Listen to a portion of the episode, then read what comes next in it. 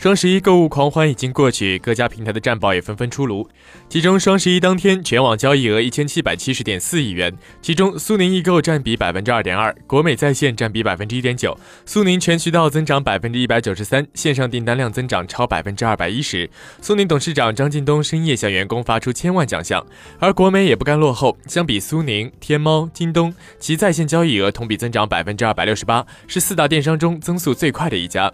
全渠道销售模式转型互联网零售企业。同时，十月二十八号晚间，苏宁云商发布的今年三季报显示，二零一六年前三季度商品销售总规模一千三百零四点九五亿元，同比增长百分之十五点三五；线上平台总成交额五百一十八点六五亿元，同比增长百分之六十五点四九，继续领跑行业。而早前的八月二十九号，国美电器也发布了二零一六年上半年业绩。国美电器销售收入约三百五十三点一亿元，比去年同期增长了百分之十一点四。国美电器线上线下交易总额比去年同期相比增长百分之二十一点六七，其中电商成交额增长百分之一百零一点二四，收入为四十六点一亿元，同比增长百分之六十三点零一。而线下可比门店的销售收入减少百分之九点九三。而在这些亮丽的业绩背后，苏宁和国美布局线上线下业务，形成全渠道销售规模，积极从传统零售企业转型为互联网零售企业的市场战略。功不可没。事实上，随着互联网金融的快速发展，手机终端的网民大量普及外，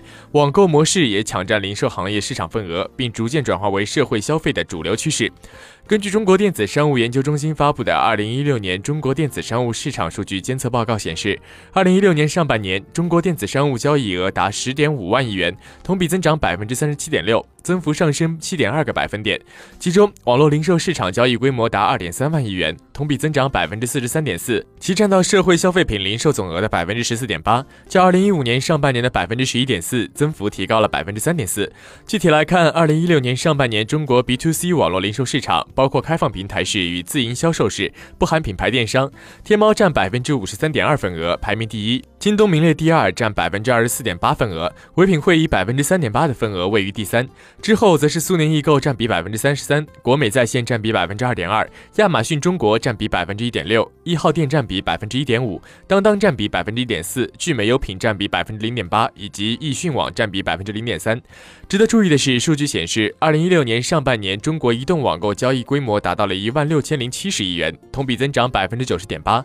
而据悉，十一日当天，国美移动端交易额占比百分之七十二。且苏宁九月份移动端订单数量占线上整体比例已经提升了百分之七十三，可见移动端已经成为网购的主战场。此外，农村网购规模也在逐渐扩大。分析指出，二零一六年上半年中国农村网购市场规模三千一百二十亿元，预计到二零一六年将达到六千四百七十五亿元。与网络零售业务的迅速崛起相对应的是实体店业绩的越发低迷。中国社会科学院财经战略研究院、社会科学文献出版社等发布《流通蓝皮书：中国商业发展报告（二零一六到二零一七）》。期预测，未来五年内，中国的商品交易市场将有三分之一将被淘汰，有三分之一转型为毗邻兼有的体验式购物中心。还有三分之一将成功实现线上与线下对接。对此形势，苏宁积极联营阿里，使得苏宁易购正式入驻天猫，双方相互打通线上线下渠道，资源共享，优势互补，形成双赢局面。双十一，苏宁易购旗舰店就成功成为天猫排名第一的第三方商品，加上六幺八、八幺八等传统电商的突出表现，